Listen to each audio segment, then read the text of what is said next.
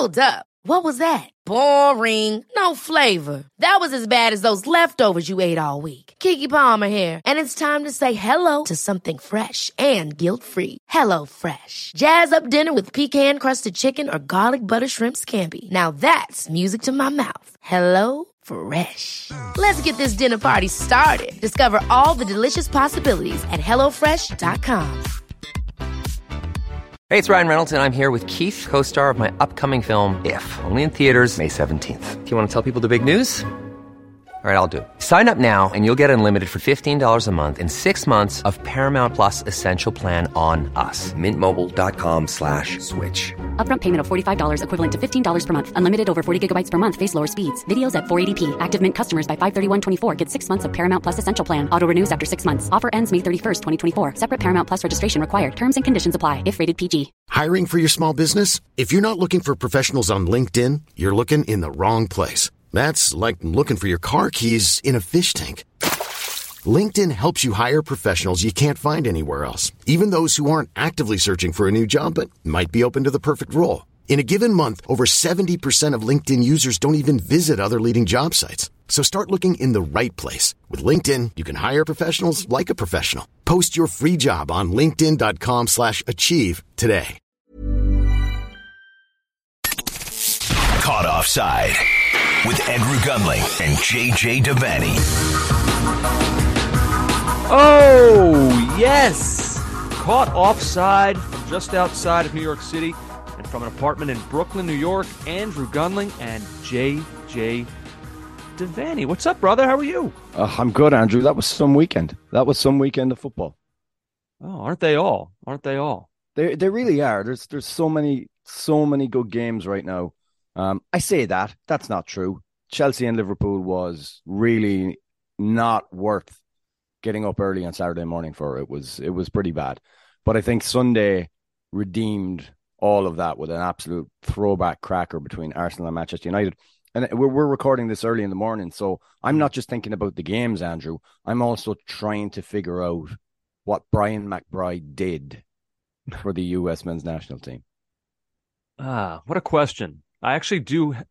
So later in the podcast, we'll talk about that because I have, I guess, I guess I have an answer. I don't know if it will satisfy you, but I do have the athletic reported what his job description essentially was. So I can at least tell you that. All right. So stay tuned if you're also like JJ curious for what it was Brian McBride did for the U.S. men's national team. There, um, there's a there's a, a a show called The Thick of It, which was about political uh, political satire in England and uh, at one of one of he, he's firing one of the ministers, uh, this kind of spin doctor, almost Alastair Campbell style figure, and he just goes, "You did nothing. You were the uh, the epitome of political mist. Mist.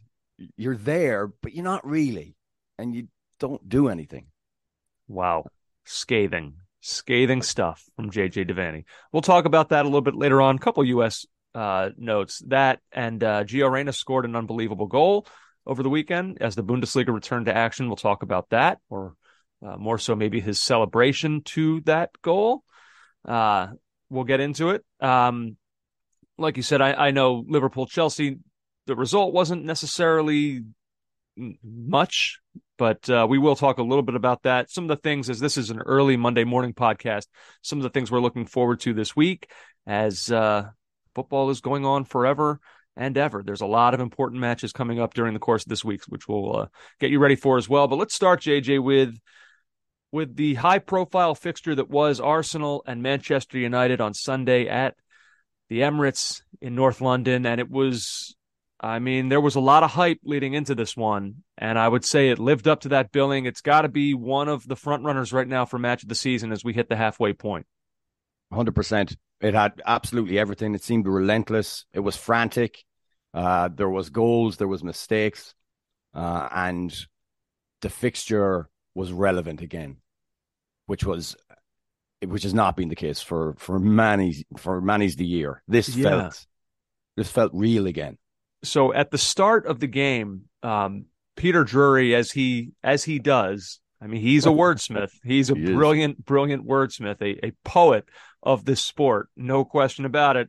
And he kind of went into one of his one of his poems soliloquies, I believe Uh, they're called. sure, soliloquy, sure, of what this of the the great nostalgia of this fixture with these two teams, like you just said, seemingly both relevant again, uh, and sort of you know just just the joy of that. Take us through it a little bit, JJ. Be our historian here. Talk to us about the nostalgia of a of a big time Arsenal Manchester United fixture. Um, I mean, obviously, these are the two two of the biggest clubs in English football. Uh, they had some some great games in the seventies, um, and they had a brawl in the ninety in nineteen ninety, which was famous. But they really came together as when Peter Drury talks about nostalgia. It's for the Wenger Ferguson period, so roughly nineteen ninety seven until two thousand and six. I would say that because then Arsenal fell off significantly. Uh, I would say after that, and and the rivalry dwindled a little bit as as Manchester United kind of focused on Chelsea, and then and then laterally, uh, man, uh, you know, Manchester City became a powerhouse. But this game was the game. It was the game you looked at, at on the calendar. It had, for a period of years, something happened in every single game, whether it was Keane versus Vieira, Keane versus Vieira in the tunnel, Vieira versus Neville, um, Fergie versus versus Ashley Cole and pizza and soup thrown around.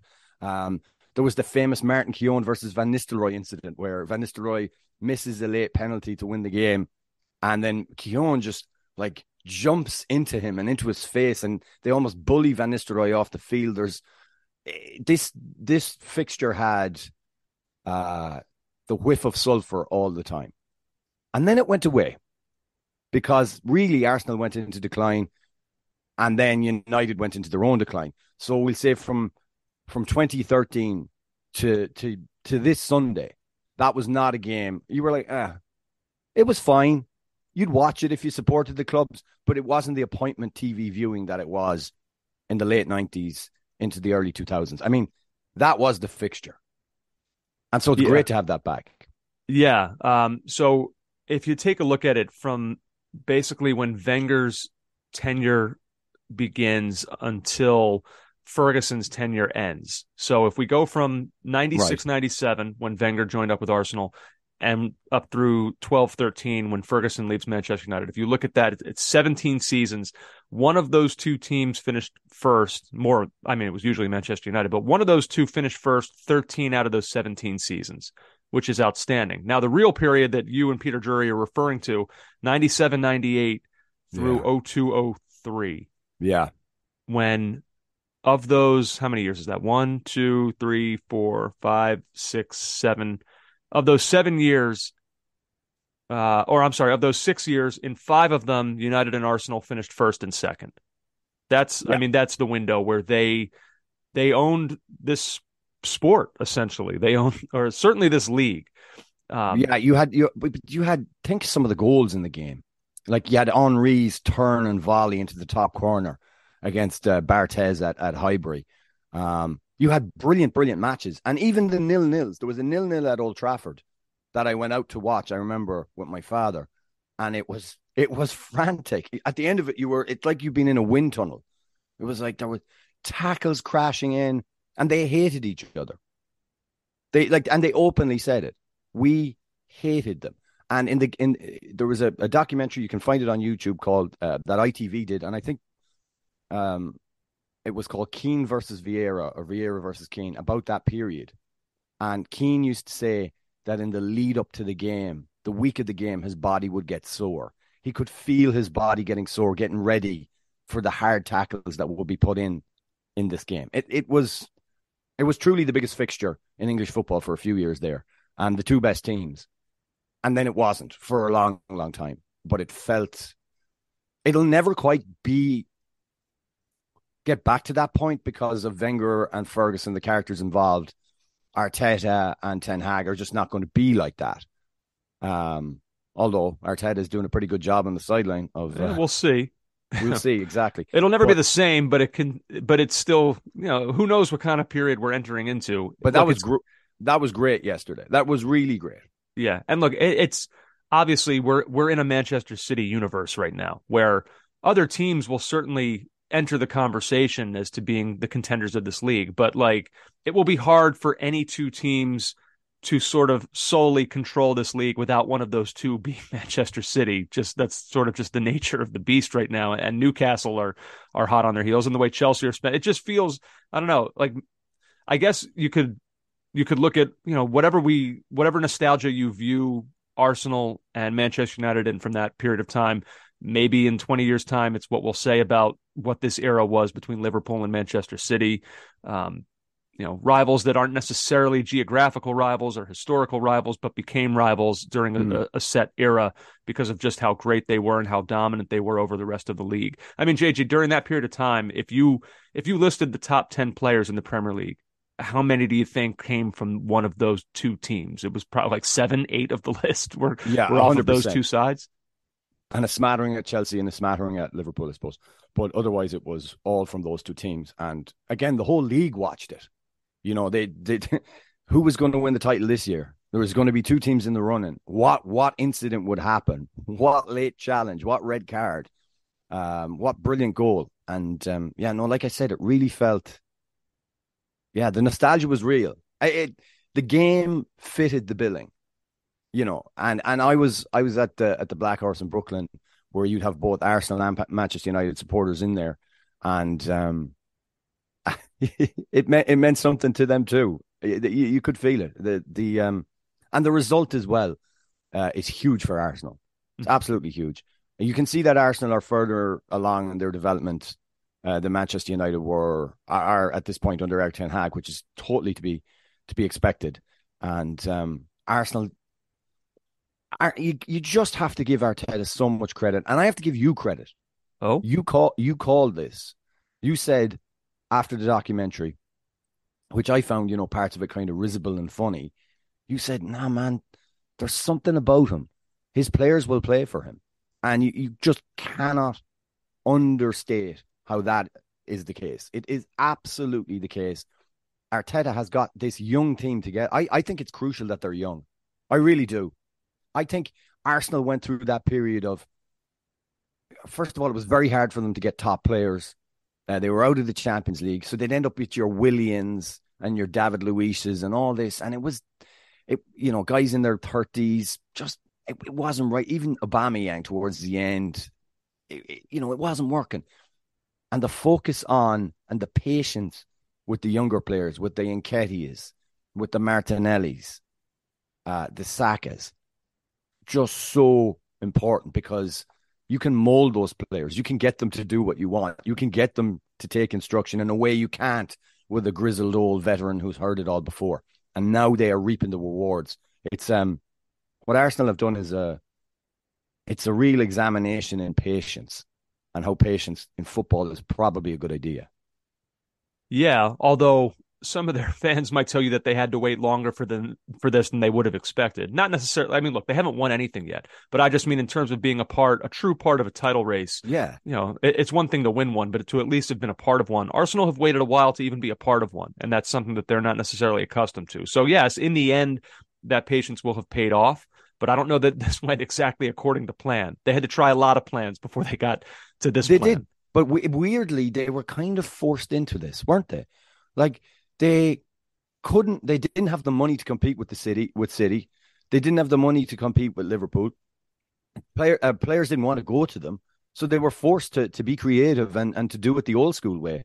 And so far, so good. I I, I feel weird because I, I I I still look at that squad and think, oh man, I know it's they've got Trossard in now and that, but you, you just don't want injuries. They cannot cannot afford injuries. But uh, if if you're not excited about Arsenal as an Arsenal supporter right now, this is these oh. are rare times for them. Yeah, it's it's remarkable. As for this game specifically, um, look, it was a it was a fascinating game before Eddie and Nketiah's winner. It was probably one of the matches of the season, but then a game uh, that that was that had lived up to the hype in that way received an ending befitting of the hype that it was given. The 90th minute winner from Nketiah, a really yeah. interesting, creative goal where he sort of just has to throw his foot at, a, at the ball at a difficult angle uh, to get it past De Gea. It was it was an incredible moment. Uh, what a release of of joy from that stadium as well.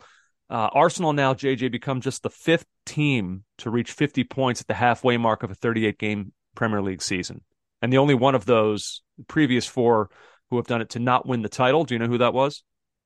Newcastle United. Uh, no. Oh, it was actually Liverpool in 2018-19. Oh, yeah. Uh, when they finished on 98 points, yeah. City with 99, just like ridiculous. It's ridiculous it's, stuff. It is it is crazy, and and w- when we're reflecting on periods, I do think we look back at that four or five year gap between with, with City and Liverpool, and we'd be like, what was going on there? I know the point. You're right. Like as I was going through to look at the Arsenal United history, um, so I just kind of went year by year in the Premier League to just like re-examine where their finishes were and all that. And so I stopped with Ferguson, but I was like, "Yeah, I'm doing this. Let me just keep going." and the way you see the point totals rise uh, over the latter half, like the the end of this era, basically the, the last several years. It's yeah. like it's comical almost to see just like you know where where what those two teams have been doing as opposed to like you know how easily Liverpool would have been winning the league in other years and in, the, in this time it's just not it's just not the reality of things with with a beast like Manchester City from this game JJ I mean if we're talking about big moments heroes villains stuff like that I mean the first name I, have already said it, Eddie and Nketiah. It's yeah. just it's an incredible story. Um, and you know, I it's funny. A few a couple months ago, I don't know, whenever it was that that Gabriel Jesus first got hurt, and Nketiah he had come in. Uh, he played well right out of the gate. I think he scored in his first start uh, after the Jesus injury. And I remember saying, I kind of jumped to a quick conclusion after that during that pod. And I said something to the effect of, you know, it's just a, this train just keeps rolling along. Like Jesus goes out and they don't have to worry about it because Eddie Nketiah steps in. And I remember thinking after I said it, uh, Arsenal fans might cringe at that. They might yeah. think like, ah, like this guy doesn't know what he's talking about. Like you, have seen it, you've seen Nketiah score once now this season, and like you're ready to say that they're fine without Jesus. And I, and I thought about that afterwards. I said, ah, maybe I went too far, but here we are. Like here we are, and it hasn't let up. He's a huge reason. He's not just some some stopgap to kind of fill in while Jesus gets healthy. He's become he's reached a point now where I don't know how you drop him. No. I mean, like he he's playing to that level. The only other player to score a 90th minute winner for United in the Premier League against Manchester United uh, was Henry in 2007, and Nketiah is now a part of that list. And it's funny because, like I say, you know, I'm not I'm not saying any of this to cast aspersions on the faith that Arsenal supporters had in Nketiah. Arteta himself said after this game that they didn't see this coming with this guy, and it's just no. It's just an amazing lesson, essentially, in in this idea of you never quite know how a player is going to respond when the moment is handed to them and they don't have to be looking over their shoulder anytime they do something wrong. I mean, some guys need the competition. They need to be fueled by the fact that there's someone behind them who could be getting their spot. And and you know, for a lot of guys, that's everything. But for some guys, it might just be this is mine now. I have the freedom and the space to kind of just play and not have to worry. And for some guys, the the result is is this. It's what you're seeing right now with him. It, it, and it's crazy too because there were conversations about oh well, Nketiah is probably going to have to move on if he wants to get football. He'll probably have to leave. You know, he's a young player; he needs to play, and and it's it's just really worked out for him right now. And Arsenal have been able to lean on those goals in a way that, I mean, it's been vital for them, absolutely vital. Um, and he is undroppable. It's a, it's it's it's an it really is an amazing story. Um, that that that goal as well, uh, and I think you alluded to it. It's a brilliant finish. It's an Im- brilliantly improvised finish. Um, because how many times do we see someone not get enough of a connection on that, and it just dribbles to the goalkeeper, um, or you know, it's just a flash of the studs, and you're like, oh man, he couldn't quite adjust his body, but he could, and he found the net. There were some really good goals in this game, actually. Yeah, um, yeah, there were. I mean, that was obviously the one that will will forever be remembered. Um, he scored. It was his second of the game. He scored Arsenal's first as well to equalize. Um, but I think if I if I was actually listing the best goals from this game, it probably it probably wouldn't have been an Arsenal goal, JJ. I think for me, I would have gone with the goal that started the scoring. Rashford, another player who's just in Eddie Nketiah like form right now. Uh, the the goal that he scored to begin this was just I mean, it's just the kind of goal that you get from a guy who's in that kind of form, dribbling past defenders, but still being over 20 plus yards from goal and just smashing one past the keeper the way that he did. It was incredible. Yeah, and I, I do think if there was a, I wouldn't like to just say there's a quintessential kind of Rashford goal, but like he does like to drive the ball through the to drive through the back of the ball, you know, get that kind of dip, that knuckle on the ball, and was a great strike. Uh, in terms of the long range efforts, then Saka's goal uh, was a that was a great strike too, but um, I didn't love Lisandro Martinez on it, and I didn't kind. I know Eriksen kind of shepherds him inside; he does what he can, but the fact no one closes him, no one gets in there, and and kind of it's Eriksen. maybe maybe. I mean, sorry, go on. Yeah, like your your point on Eriksen, I get in, in the in the aftermath of it all, but like it was one of those goals where you kind of just you screamed when it went in because it was just like yeah, I don't know. There was just from that distance, from that angle, yeah, he shepherded him inside.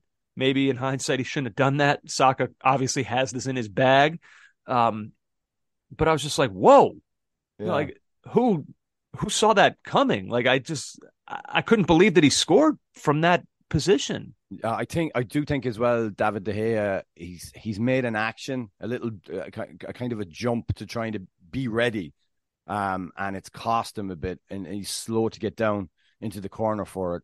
But um, no, it was a great strike too. It was it was really, and and if we're talking about, I did talk about mistakes earlier in the goals. I thought Ramsdale on the Lisandro Martinez goal was was problematic there. I mean, I think like if goalkeepers come, you have to get something on it. You've got to get it away. It can't just drop like that. And I, I actually thought Martinez did very well to to stay alive and get that ball into the net. But um, yeah, Ramsdale wouldn't have been del- wouldn't have been. I'd say he was delighted, obviously delighted when they scored the late winner because it took a little bit of pressure off him for that goal. Yeah, uh, I would agree with that. Um, just back to uh, you know, if we're t- if we're kind of looking at some of the heroes of this game, um, you know, we we've talked a lot about Nketiah, but back to Saka for a sec because I think he's kind of, I don't know, JJ. Tell me if you agree, but if, if you had to assign a face to this Arsenal team, I suppose it would be his. Yes. Um, and just the performance from him in this game, which up to this point in the season, you could probably say this, you could say this was Arsenal's biggest match so far. Maybe the Spurs one before it, just the nature of that rivalry. But where these two teams are at, the form they were in, and Saka rising to a, man of the match level occasion the way that he did 13 touches in the opponent box always a threat four chances created five shots of course one of the goals of the season for arsenal so far um, he's a menace to go against he is he's kind of now i think he's he's joined the elite in this league if we're if we're you know we've hit the halfway point i guess we could start to think about now our our 11 of the season, what it would be mm-hmm. for the first half of the season. He's he's he's on it. He's certainly in it right now. Oh, absolutely. And again, just there was so much potential there and we've kind of see it in little drips and drabs over the last few seasons and now he's look, he's people wondered what would happen to him after the missed penalty in the Euros. You know, like this is the kind of moment where it can define a player. And for it to happen to him so young, but he's really just taken everything in stride and he's absolutely he's been absolutely brilliant for Arsenal. Uh, in terms of heroes though, that midfield of Odegaard, Partey and Xhaka, I mean, I if you would ask me, will there be an Arsenal title challenge that features Granit Xhaka, I would have said probably not. If if you asked me about the great issue that Arsenal have had probably since early Wenger, which was centre backs. Like, would they find a solution and it'd be Saliba and Gabriel? Like, they they've a lot of guys really playing outstanding football at the moment, outside of of of the the attacking uh, players as well. Yeah, you're right. It's one of the things that's interesting about this team is like it's not it's not like they splashed on some huge name signing to, no. to sort of kickstart this. Like it was guys that, like you said, they were either patient with, um, you know, guys where the recruitment was just right, guys who have sort of progressed in just the the right way um, from you know within Arsenal's own ranks. Um, so I mean, you see that you see that all over the place for them. That's really what the this team is comprised of, which is a little bit frightening because you think that they will It's not going to take much for them to then quickly once again become a destination club for big names. Um, well, we've um, seen it already. I mean, the fact that they were, I, I, do think there was some kind of economic factors that that meant Mudryk did not end up there, but it, it was his preferred destination. You know, a top talent in Europe that wants to go to Arsenal. If you're winning and you're top of the table, that's just that's naturally going to follow.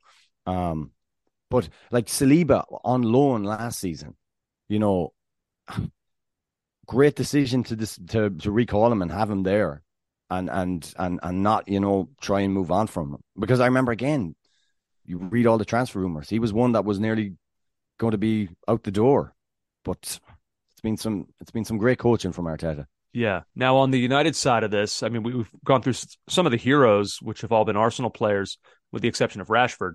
Um, some of the villains here. I mean, I'll, I'll, throw in the first one. It's one that didn't play. Um, boy, there were moments in this game where I was just thinking about, oh, that Casemiro yellow card just looks a lot bigger right now. Um, mm. That they could have used a player like that to sort of bust things up in the midfield.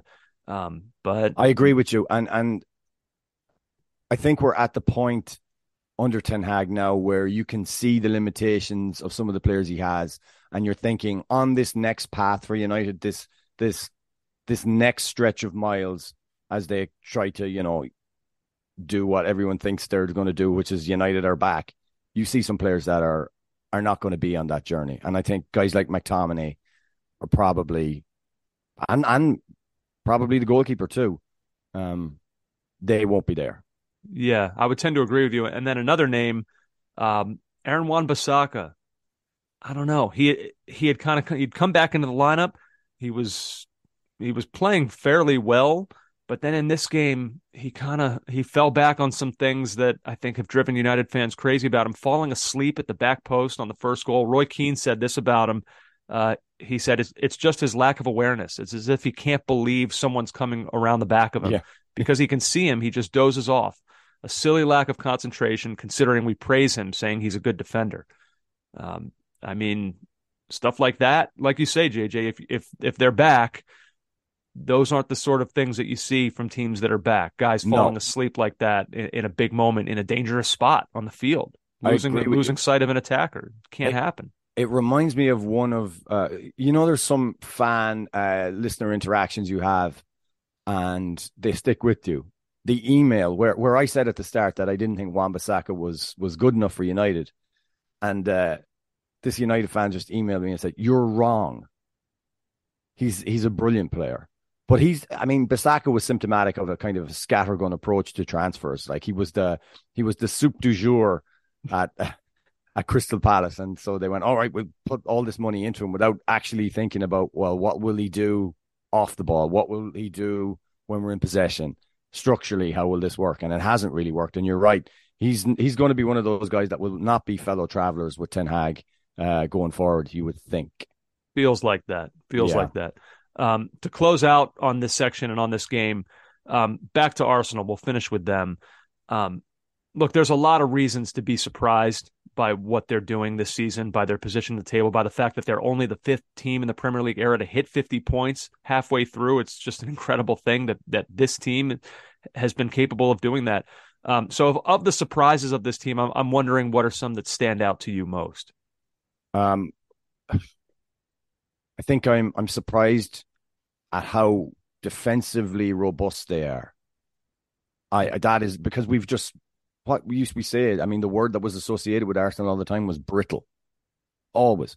I think yesterday, going a goal behind, um, having been equalized on, and then being able to continue to play and keep uh, patience with their style of play, not to not to lose the rag, and to just keep doing the right things and go and win the game. That has just not been a hallmark of Arsenal teams, and now it is. I would also say, um, I thought a few years ago that Martin Odegaard was going to just kind of slip into this, um, because of, of of the way he started his career as a as a young player. You know, all the hype. One of those guys where you'd be remember him. Oh yeah, everyone said he was going to be this, he was going to be that. I'm I'm surprised. I never thought he'd be uh, a kingpin or an important player at a top side that's in challenging for the title. I just thought he'd be a guy we remembered who started really young and then kind of fizzled out. And I think he's been great for Arsenal, and that surprised me. Yeah. Uh, so there they go. They remain top. They remain with the uh, the cushion between them and their next challengers, which are, of course, Manchester City, who keep pace uh, with an important win over the weekend of their own, three 0 over Wolves. Uh, so they remain in this thing certainly. Um, what do you think? The type of uh, performance that shows maybe they received Pep's message? Hard to say, uh, especially considering the opposition and their position in the table. But the kind of win you want, you know, basically for Man City now, they have to start doing what they've become accustomed to down the stretch, ripping off those wins.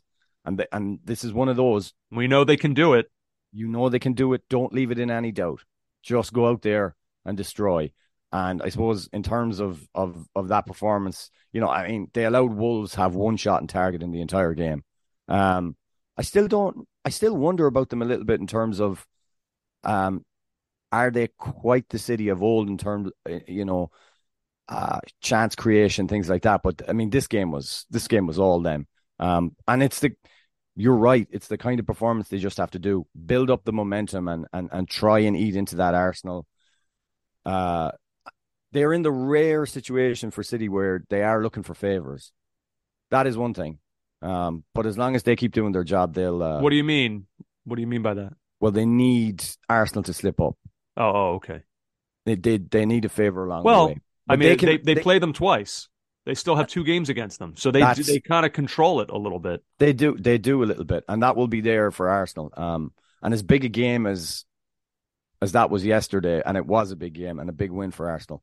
Um, it will the game. You know, there's a good chance the league does come down to to those two those two meetings. Um, yeah. The other thing I wanted to mention with this one, obviously, Erling Haaland, the story of this match, hat trick for him, uh, incredible. Another one. This is what is his fourth of the season? Just like ridiculous stuff.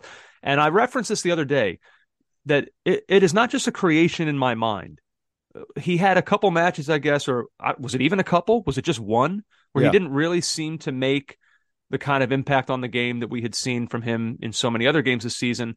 And I'm telling you, like I'm not, I didn't, I'm not making it up. You start to immediately see questions and doubts being raised about him, and so.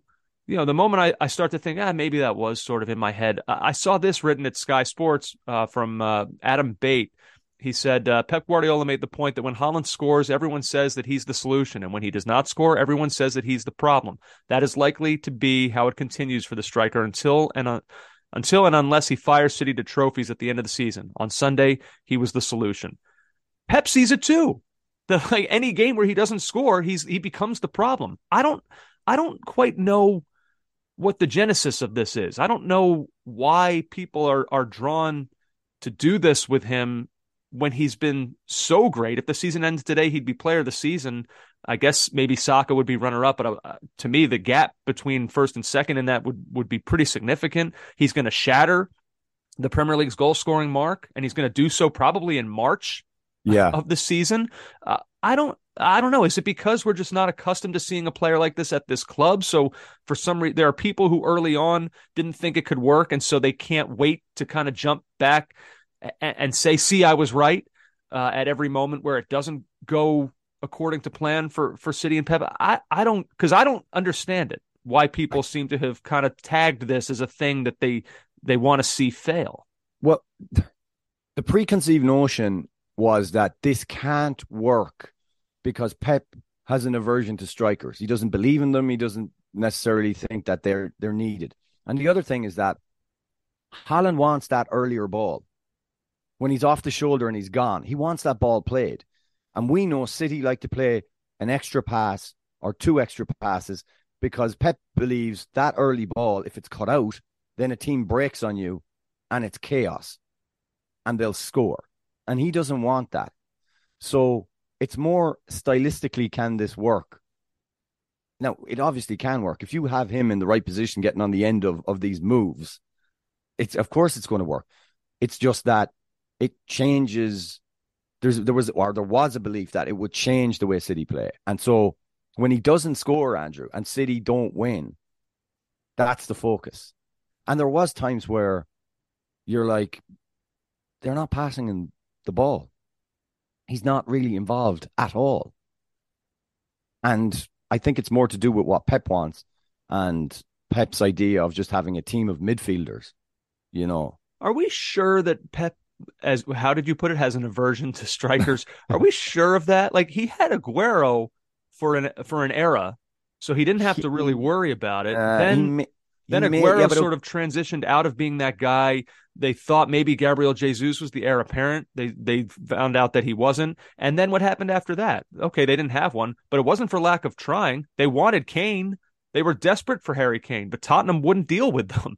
So I don't know. And then they go and get Haaland. So I, I don't know that I can say he has an aversion to them. I, I think just, he doesn't have an aversion to the best ones. I, I'm I'm I'm just saying it's it, it, that was more of the the thought that was that was going around, and that that has prompted people to to to focus on Haaland when things aren't going right. I'm not saying it's right or wrong. I'm sure Pep looks at it in a much more cerebral fashion than I'm even explaining. I'm sure if Pep, I said that no. to Pep, I'm sure if I said that to Pep, he'd just go, what are you talking about? you know, he see, he probably sees it in a totally different way. It's it's probably not just here's a striker, here's a midfielder for him.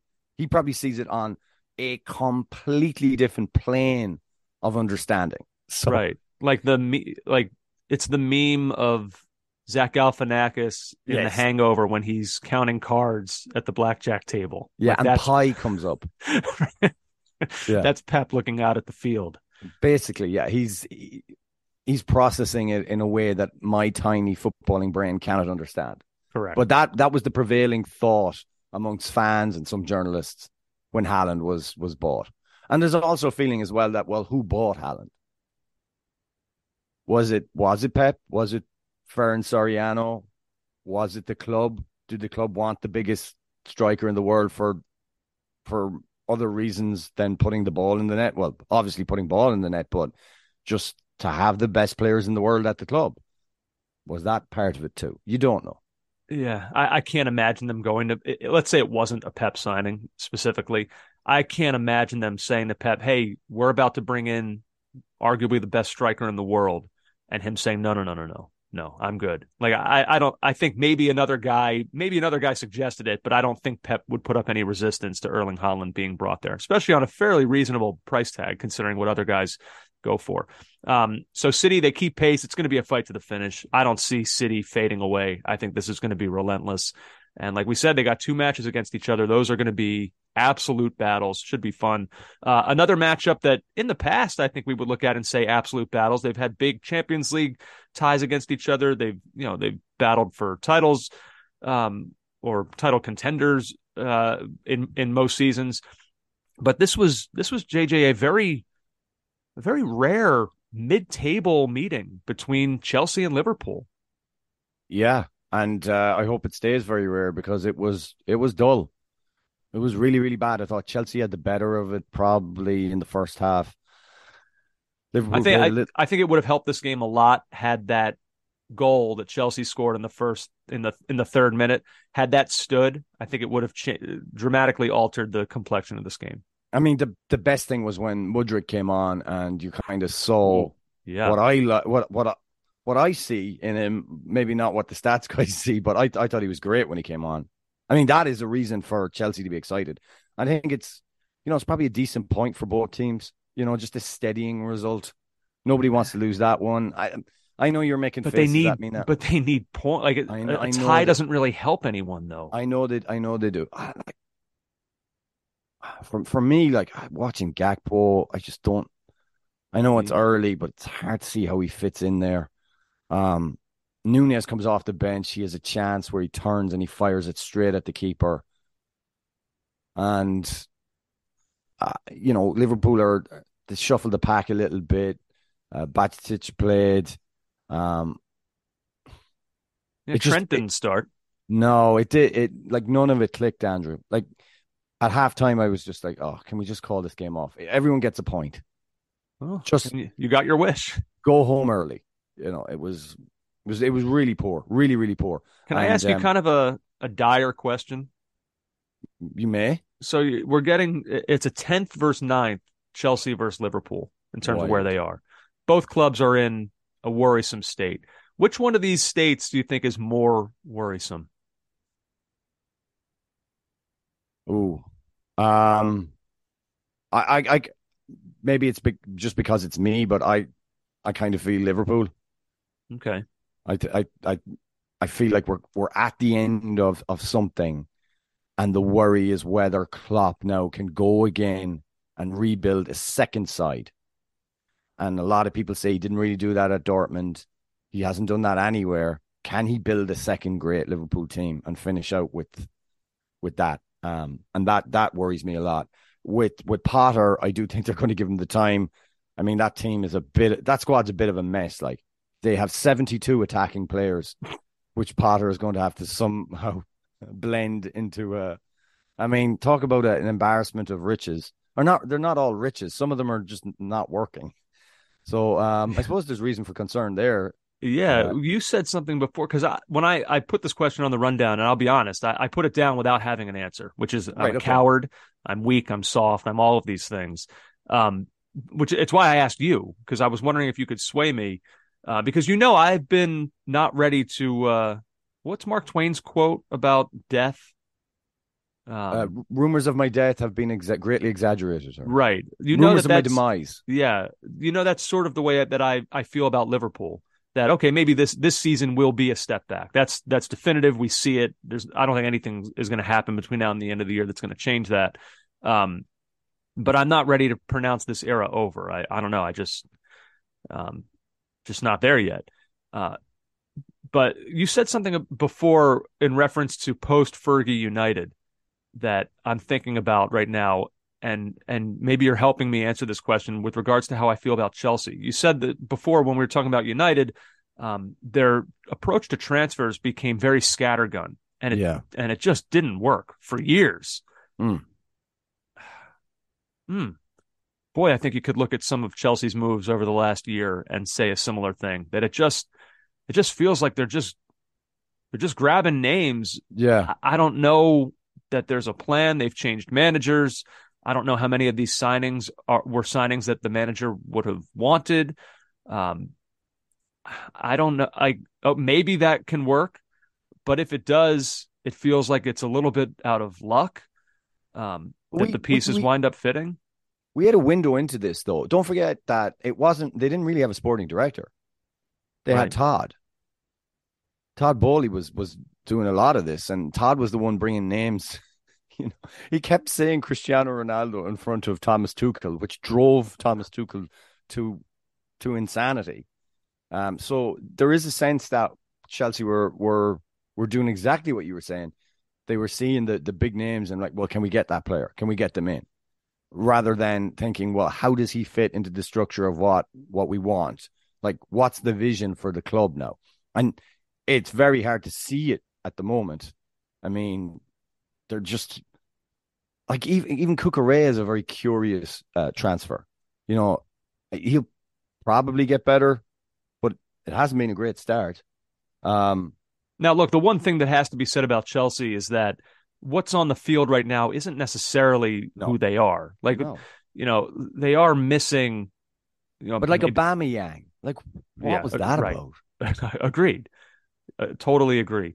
Um, but you know, no Reece James, no Ben Chilwell, um, no, no N'Golo Kanté for almost the entire season. God, I Yeah. mean, if you talk about the importance of him to that team, so You'd have to say they're probably twenty points better off if N'Golo Kanté is is a regular in the midfield. um, that number might be high, but but he's he's obviously vital. I mean, I you know what I think of? Re- I think Reece James might be their best player. Yeah, Um, so having lost him for basically the entirety of the season, um, up to this point, so it's it's hard to judge them exactly. Maybe it will all fit. Although when all these guys come back, that I mean, good lord, then like I, again, good problem I suppose for a manager to have to have a lot of good players to choose from. But it is it is still potentially a problem to keep everybody in that room happy. Um, so I don't know. I just yeah, they've made a lot of big moves. The Mudryk, his first appearance was a positive one. I thought uh, nearly scored an incredible goal, kind of weaving through the the Liverpool defense. But yeah, I don't I don't know. I guess this is Yeah. This is far too much time on, on this game. L- l- let me just tell you. I know we're we're talking around the game because nothing happened in the game, but yeah, I, we're giving we're giving these two losers loser clubs. Wow. wow. We're Holy giving cow. them way too way too much time. Uh, all right. Well, then let's go to a, a winning club with an Everton. Oh dear. Oh God. Did you see the video pre-game Yeah, Lampard. Meet meeting people?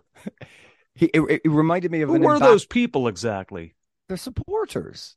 They were. How did he like- wind, How did they wind up with him? Is this I- just a thing now that happens? That it's it's Yerry Mina, it's Anthony Gordon, it's the manager. Like where?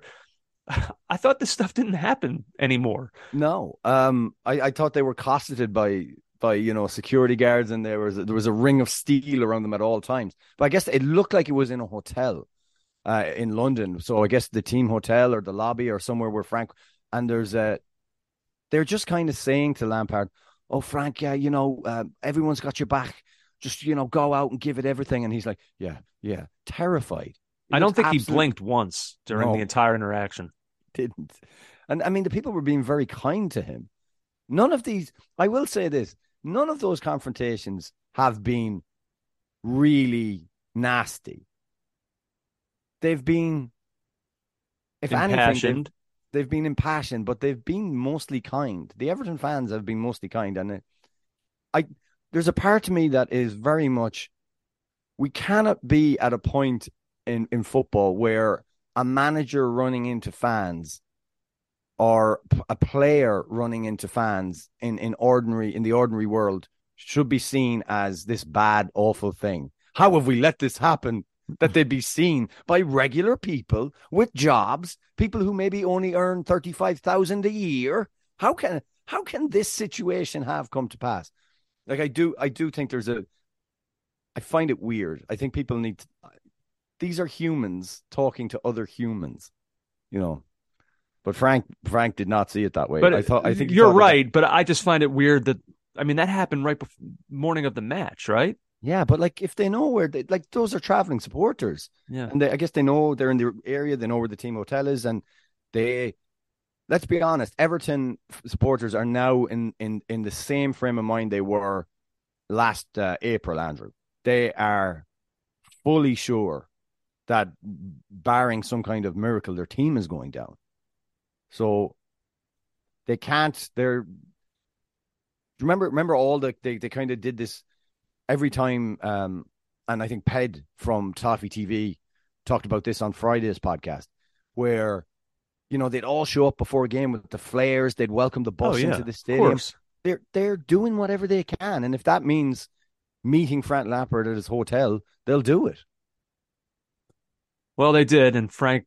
I wouldn't say that he, he didn't seem scared. Like I, I don't want to paint it like that. He I just think he looked terrified. Yeah. I think he just looked like in his head he's he's thinking the whole time like don't say the wrong thing, don't say the wrong thing, be polite, don't say the wrong thing. Like it's just kind of what it looked like as he I don't know that he was even hearing them. He might have just been hearing his own inner monologue during that interaction. You mentioned Ped.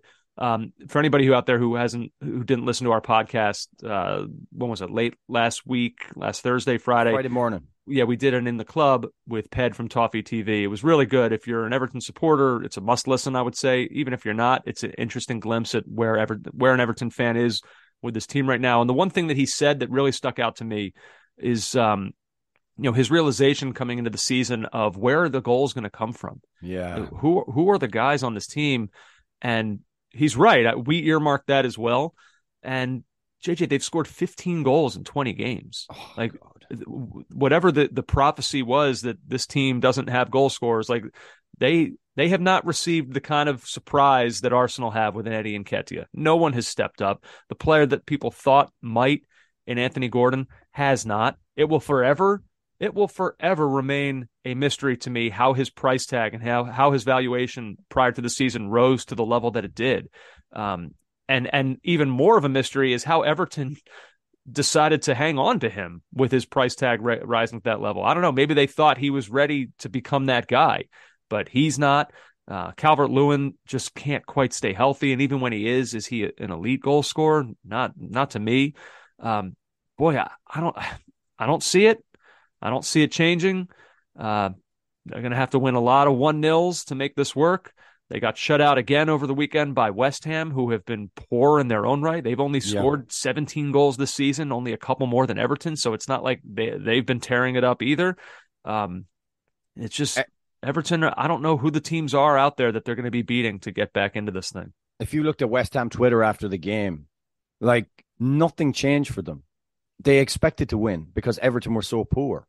Um, and Lampard made made a lot about the fact, well, we had sixty something percent of the possession, we kept the ball, and they then they looked to catch us on the break. I mean, what did you think West Ham were going to do?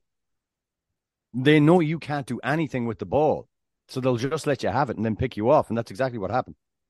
And Everton, they, I mean, they had that one ball to the back post, and I think it was who was it trying to stretch and get a foot on it. But generally speaking, Andrew, they couldn't create anything. Never mind oh, there's nobody to finish the chances. Didn't create anything. Um, now, Lampard said in his post match comments how vital it is that the club step up and bring bring players in. Now, there's talk of Danjuma joining. Um,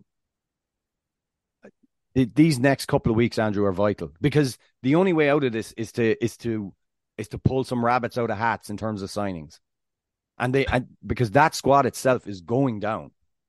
So what can they get done? What can they change? Who can they bring in? Who can they convince to come for for four or five months? I'm even talking loans. What oh, whatever oh, sure. needs to, because Ped did talk about the financial state of things too. Um, but they need something, any kind of spark. This is this is truly, truly dire, and they are they are so bad, so bad. Yeah. Anything else from the weekend that you wanted to uh you wanted to mention here before we move just, on? Uh, I just want to say that Mitoma is an amazing player, and his goal for Brighton was absolutely class. Uh, have we been sleeping on him, as the kids say? He's he's brilliant, Andrew. He's absolutely brilliant, and he's Brighton. You, you just want to tune in and watch them. And and Evan Ferguson again, talking about Irish players going in the Premier League. We we talked a few weeks back on the on the mailbag podcast about what's wrong with Irish soccer and to see Evan Ferguson doing what he's doing right now, that header to save a point against Leicester, just brilliant. Um, Brighton are Brighton, they have been for under Potter, De too. They're just great to watch. They're so they're so much fun. Yeah, two two. They would have liked to have, I'm sure, beaten a Leicester City side who aren't that great right now. Um, but it's a point. Kind of keeps them sort of in the background of, of a race for top four. Um, Newcastle dropping points, JJ. I mean, yeah, against Crystal Palace, those are they they tie nil nil, but it's an important couple points dropped for a team that's going to be fighting for top four for the remainder of the season as well. Yeah, and it's a good it's a good result for Crystal Palace, I think, because they wanted to after taking a you know having a good result against United, they wanted to kind of keep that going try and find some stability, and uh, that was a good performance, uh, or it's a good point against Newcastle as well. A lot of a lot of journalists saying Newcastle looked jaded, and maybe we're seeing the the squad being stretched. So be interesting to see if they have the the capability with financial fair play to to make any moves before the end of the window. Well, we'll see. Uh, let's see a few other things that we want to mention before getting out here on this Monday morning. Um, so the Bundesliga returned to action. Uh, Borussia Dortmund, a thrilling 4 3 win. They get a late winner from Gio Reyna. JJ, what a goal he scored. Um, and, you know, it's interesting because only a few months ago, if he scores that same goal, my feelings about it, I can't help it. They're different than how I felt. I'm still like, everyone who has the stink of like the whole Reyna Berhalter mess attached to them, which obviously Gio does, it's just hard for me to like get excited about that guy right now. Um, and so I don't know, just I couldn't get quite as excited about that goal as as I would have, you know, just before all this had happened. I still kind of look at him. I'm still in that moment where I kind of look at him a little bit differently. Having said that, it was a great goal, and American fans should look at it and be excited about what he can do. Now, the thing that I wanted to talk about with it wasn't the goal itself; it was the celebration afterwards. Yes. So he he scores the goal, and he runs to the corner, and he's got his fingers in his ears, and he's it is essentially he's doing the Memphis Depay celebration which is not a coincidence after you remember Gregg Berhalter noting that the U.S. doesn't have players scoring goals in the Champions League like Memphis Depay. That was the quote that he had said. Um, Huh. Obviously, uh, you know, U.S. Soccer Twitter had a lot of thoughts on it. Um, U.S. Soccer Twitter tends to lean very strongly anti Berhalter. So anything that you yes. know that would obviously make it more pro Reyna. Um, and so this, I think, in the eyes of a lot of people, was was viewed through a, a, a lens that was, wow, that's so cool. What a like what a cool celebration. What a cool way to take a shot at Berhalter. I get that, um, but it's just I don't know. Maybe this makes me in the pro Berhalter camp. I don't know, but that's just not Careful. how I. That's just not how I can see it. Like eh, seriously it, though, like I, I want to circle back. So when you see him volley that goal in, do you not think what a great goal? Like I, I is I know we've had just the weirdest month with this. It's been yeah. so like we couldn't have predicted the, the, just how bad things will get after the World Cup and all, all, this stuff would break. But I still think that's a brilliant goal from a great player. That's all I think, though. I, I like I don't associate like it's whatever happened happened, um, but I don't like it. Doesn't take any any gloss off it for me. Oh, it did for me. I'll be honest. Oh. Yeah, it did for me. Like the quality of the goal, that's un, that's unchanged. But I didn't like. I don't know. That could have been like the, the emotion that I felt in seeing that goal scored. Like it felt to me like it could have been anybody on. It could have been Rafael Guerrero who scored that goal. Like I didn't feel okay. like like a real connection to the guy who scored it. Like I feel like I might have uh, before all this happened. I just I don't know. I'm still kind of I don't know. I'm kind of just like down on him right now still. Wow, like, I'll tell you, it just goes to show how damaging this has been when someone like you, an absolute yeah. US men's national team fiend, sees that amazing goal and it it's your perception of it is impacted because of what's gone on. That's bad. And That's like very bad. And with the maybe I'm alone. I, I'm I might be in the minority. I'm willing to acknowledge that, but just just kind of still where my head is at.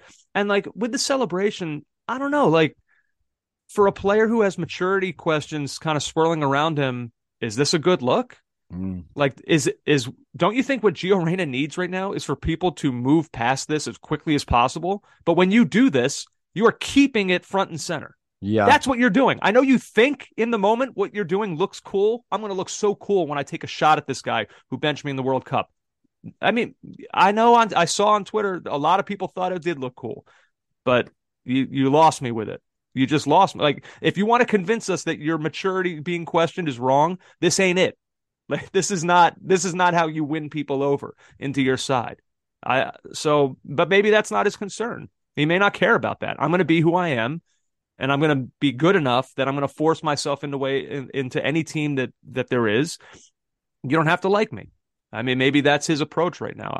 I, I don't know, but I we I would just love to hear from him about what happened, what went down. Did he did he not sanction it, but did he agree with it? How much did he know? Was he consulted? That's the stuff I want to know from him. Um, but don't you think when you see when you when the first thing he does when he returns to a pitch, he scores a goal, and the first thing he does is to make fun of the manager involved. Don't, don't you think that he's answering that question? Like you would love to know all that. He's to me that answers the question. He sanctioned all of it.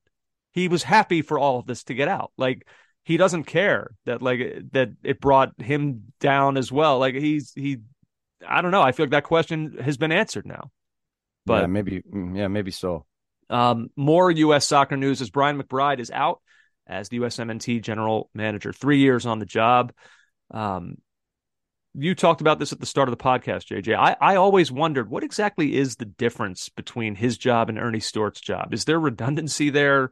Uh, like a sporting director, a general manager, who's doing what? Especially on a team that isn't necessarily making signings. Like, do they need both these two guys doing these jobs? So the Athletic, they said this of McBride. Uh, his primary responsibilities included managing relationships between the federation and the clubs, the club teams of players within the pool, and to quote oversee the development and management of the player pool. I don't know if that answers your question, or if your I never heard him over. say anything about the job. I never heard him say, you know, did he speak? Did he do one media engagement at all? I don't remember. Yeah, I don't remember either. Probably, I, but I don't know. So when we were at ESPN, um, was he was he ever available to talk? And he had worked with ESPN. He had done Mm, punditry yeah. and analysis. Um, but I ne- I never I never remember. Oh, hey, he's Brian McBride is speaking, or like for me, after the unpleasantness, after the disaster, after U.S. Soccer's kind of review into what happened in Trinidad and Tobago, he was drafted in as kind of how would you put it? A not not a sticking plaster, but to usher in a new wave of administration. But I don't know a single policy decision. I know from the dispatches surrounding Gio Reyna and that whole incident that he was contacted by the Reynas. We know that much. Mhm. Other than that, I can't tell you a single thing he did. I agree, which is why I essentially have no opinion of this. No. It didn't. I mean, other than like the fact that he's a U.S. soccer legend, um, and so he's a big name, and now he's out of the federation. Like that, I guess, is a story. But in terms of what this actually means for the direction of U.S. soccer, No my idea. I, I don't know. I really don't know. No. And how Um, much did his job overlap with Earnie, Earnie Stewart's role? Yeah, Um, I I don't get it. I um I don't get it because I don't know. I mean, uh, if they're just looking for essentially like a palate cleanser to all of this, to to the ugliness of what has gone on, maybe this is a sign that they're just moving on from certain figures. Um, I wouldn't be stunned if Berhalter is the next domino to fall as that investigation continues. Um, but yeah, I don't. d- Seeing this news, uh, there was an initial moment of oh, interesting, but then it was kind of like, well, my opinion is essentially unchanged of where we're at. I don't know that this I- moves the I- needle. yeah, I immediately thought, oh, that'll mean that we don't do this or that anymore, or maybe, the, but I don't know what this or that was. Yeah. I don't know what was the content of his job. What was his day to day responsibilities? I mean, if he was managing relations between uh, the players in the pool and their clubs, uh, I mean, I I guess he I gue- was doing a fine job. I, I don't I don't know. I mean, I get. I mean that that job is okay. Th- Yeah. That's a liaison job. Yeah, I kind of I, I don't know. Um, so yeah, there's that. Now another interesting development occurred. We'll go back to the club level here. Juventus JJ, uh, boy, their their fall from grace continues. Uh, this time taking a, a serious blow after significant sanctions handed down against them. Um, they were found guilty of transfer uh, irregularities. They were docked 15 points. A number of figures within the club were suspended for various lengths of time. The most notable, uh, Andrea Agnelli, suspended for two years, and Fabio Paratici, uh, two and a half years. Um, he, of course, is no longer with the club. It only figures that Tottenham would find their way into this somehow Yep. and so they have their their director of transfers uh, is now suspended he'll appeal this i don't know how long i'm assuming he'll appeal this i don't know how long that will last it could last for for a length of time um i don't know how tottenham's opinion of him will be impacted by the fact that he has, has been implicated in this uh, if they'll if they would fire him if they think actually you've done a fine job for us so we're we're good to keep you on here even with whatever this stink is that it's attached to you now for this controversy uh, I mean, look, we're talking. This is the guy who, on, on the cheap, went back into Juventus and brought back Bentancur and Kulusevski. So he's he's done fine work. Uh, but no, I'm sure he'll be either suspended or ushered on out because because certain clubs can't have nice things, JJ. And I guess this is another example. But I don't mean to make this about Tottenham. This is terrible for Juventus. So the 15 points. Basically, it's interesting because initially this was supposed to be them being docked nine points. Right. Um, I was reading Gab Marcotti had a, gr- a really great explainer on this at ESPN FC. it's I highly, essential. yeah, for anyone who's sort of like, what exactly happened here? Why is why is this going on? Read it. It's a must read. Uh, but essentially, they were going to be docked nine points. Then they got hot, and then the the punishment was changed to 15 points because I think that the message needed to be sent that no, you you cannot be allowed to qualify for the Champions League. So we're going to change the point punishment to whatever we need it to be to get you to a place where it's increasingly unlikely that you'll be able to qualify. A nine point deduction still would have had them potentially within arm's reach. Now it moves them down to, I think they're, what are they, 11th in the table? They're kind of now mid table. Not going to be relegated. It's not that kind of punishment. But for a club who is in, in dire financial straits themselves, who is desperate for Champions League football, this is, this is a huge blow. It is. Agnelli left. Um, he left his role as the president of Juventus last week, and as he was going, he was saying how warning correctly, I would say, of the implications of of the Premier League's dominance and transfers and and and interest and TV money and everything on the rest of European football. and now all those things have just been kind of washed away as it's another controversy for Juventus in a history of controversies for Juventus. I mean, this is a team we we know we know about Cal, uh, Calciopoli and uh, in the mid two thousands and then being relegated. I mean, it's a, it's an absolute disaster. And I, I mean the their losses, Andrew. Juventus posted Serie A record losses of more than 250 million last year, breaking their own record from the pre- previous season of 210 million. Unbelievable. Yeah. It's it's crazy. It's how can absolute... they con- how can they continue to function at that rate? I, I, I don't know. I really don't know. And um and and now without Champions League football, this is this is really really incredible. Um, and and what they did essentially was was cooking the books. Uh, so basically, engineering transfers, usually swap deals, where little or no money changed hands, but the club drew an accounting benefit on paper. So I mean, I, I do not know what happens here, but um, I, I mean, Gab lays Gab kind of lays it out in the piece, um, about about you know the um, essentially fraudulent activity that's been alleged. It was adjudicated on before by the courts, but then they reopened it. Right, they um, were cleared initially. They were. There was them and eight other clubs: Genoa, Sampdoria, Empoli, uh, Vercelli, Novara, Pescara, Parma, and Pisa were charged and ultimately cleared.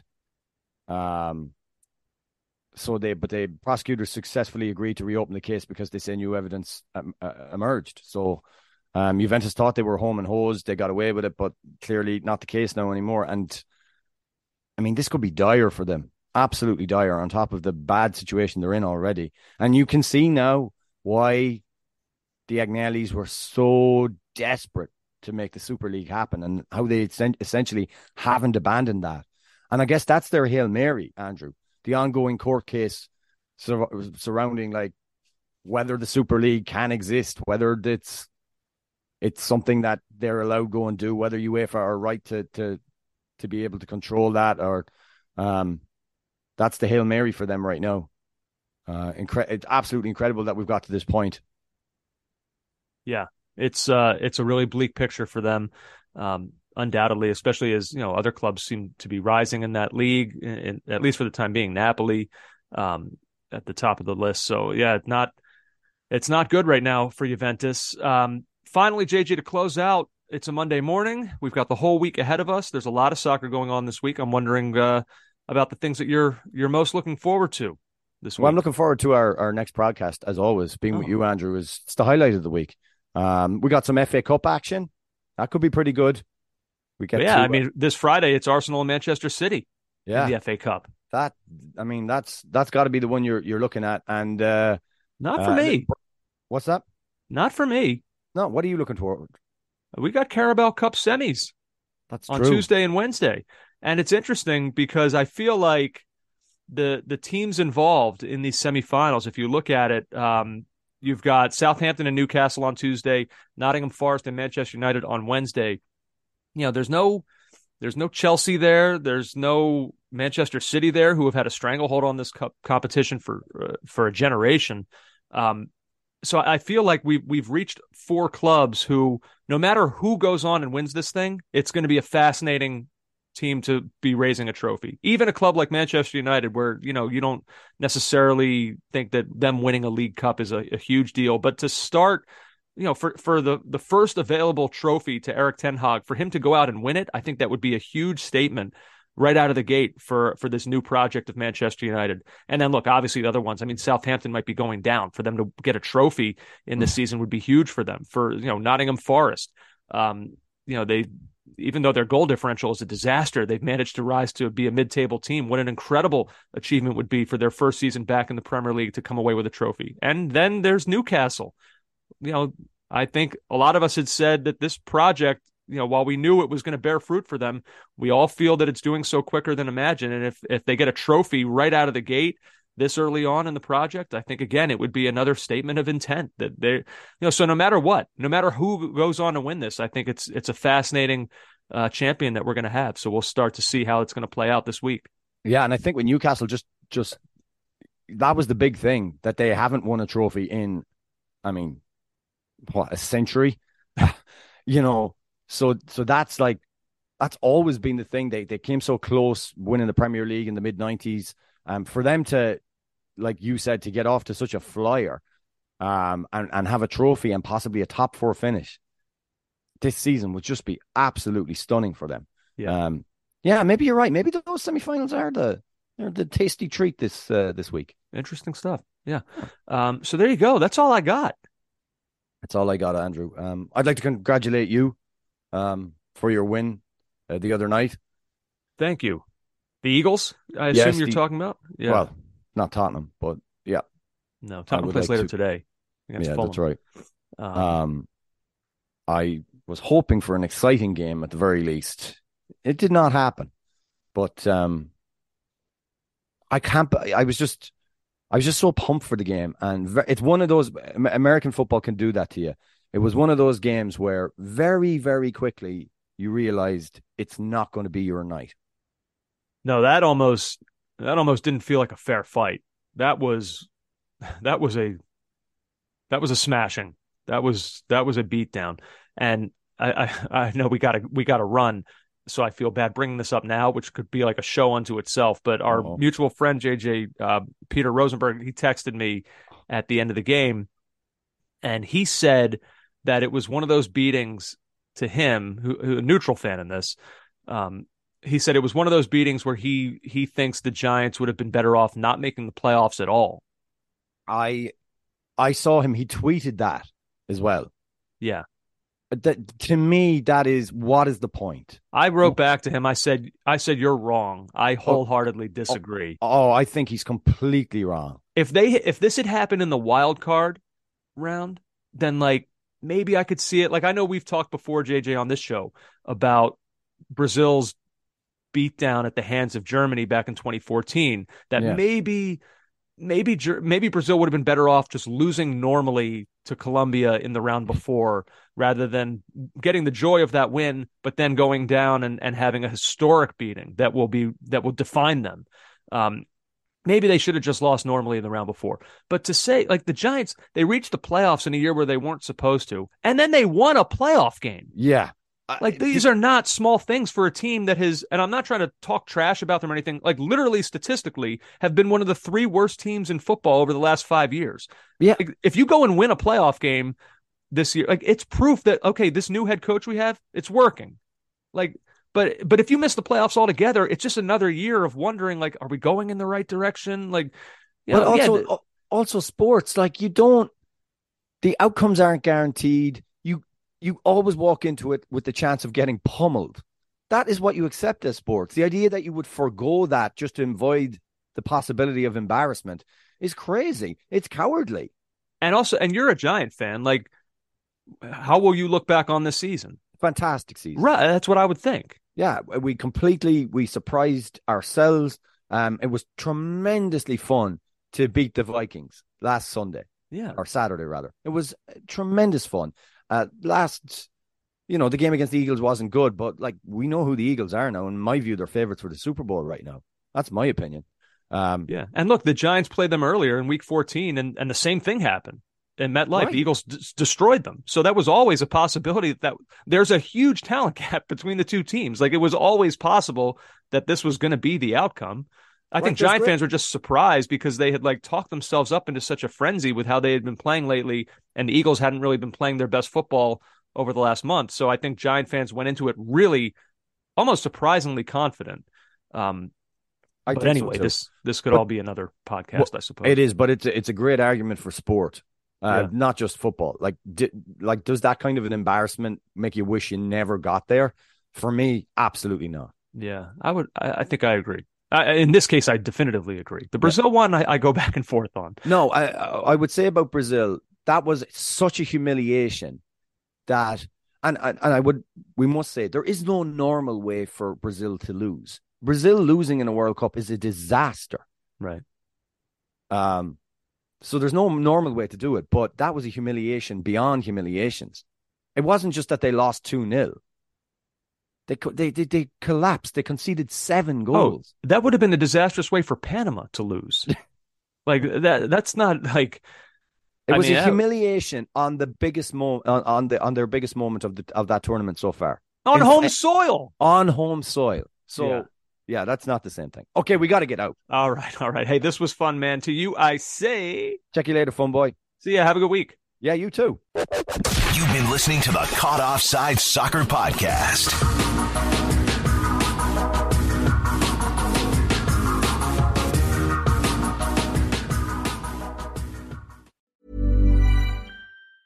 Ever catch yourself eating the same flavorless dinner three days in a row? Dreaming of something better? Well, HelloFresh is your guilt-free dream come true, baby. It's me, Keke Palmer. Let's wake up those taste buds with hot, juicy pecan-crusted chicken or garlic butter shrimp scampi. Mm. Hello Fresh. Stop dreaming of all the delicious possibilities and dig in at HelloFresh.com. Let's get this dinner party started. Hey, it's Paige DeSorbo from Giggly Squad. High quality fashion without the price tag. Say hello to Quince. I'm snagging high-end essentials like cozy cashmere sweaters, sleek leather jackets, fine jewelry, and so much more. With Quince being 50 to 80% less than similar brands. And they partner with factories that prioritize safe, ethical, and responsible manufacturing. I love that. Luxury quality within reach. Go to quince.com slash style to get free shipping and 365 day returns on your next order. Quince.com slash style.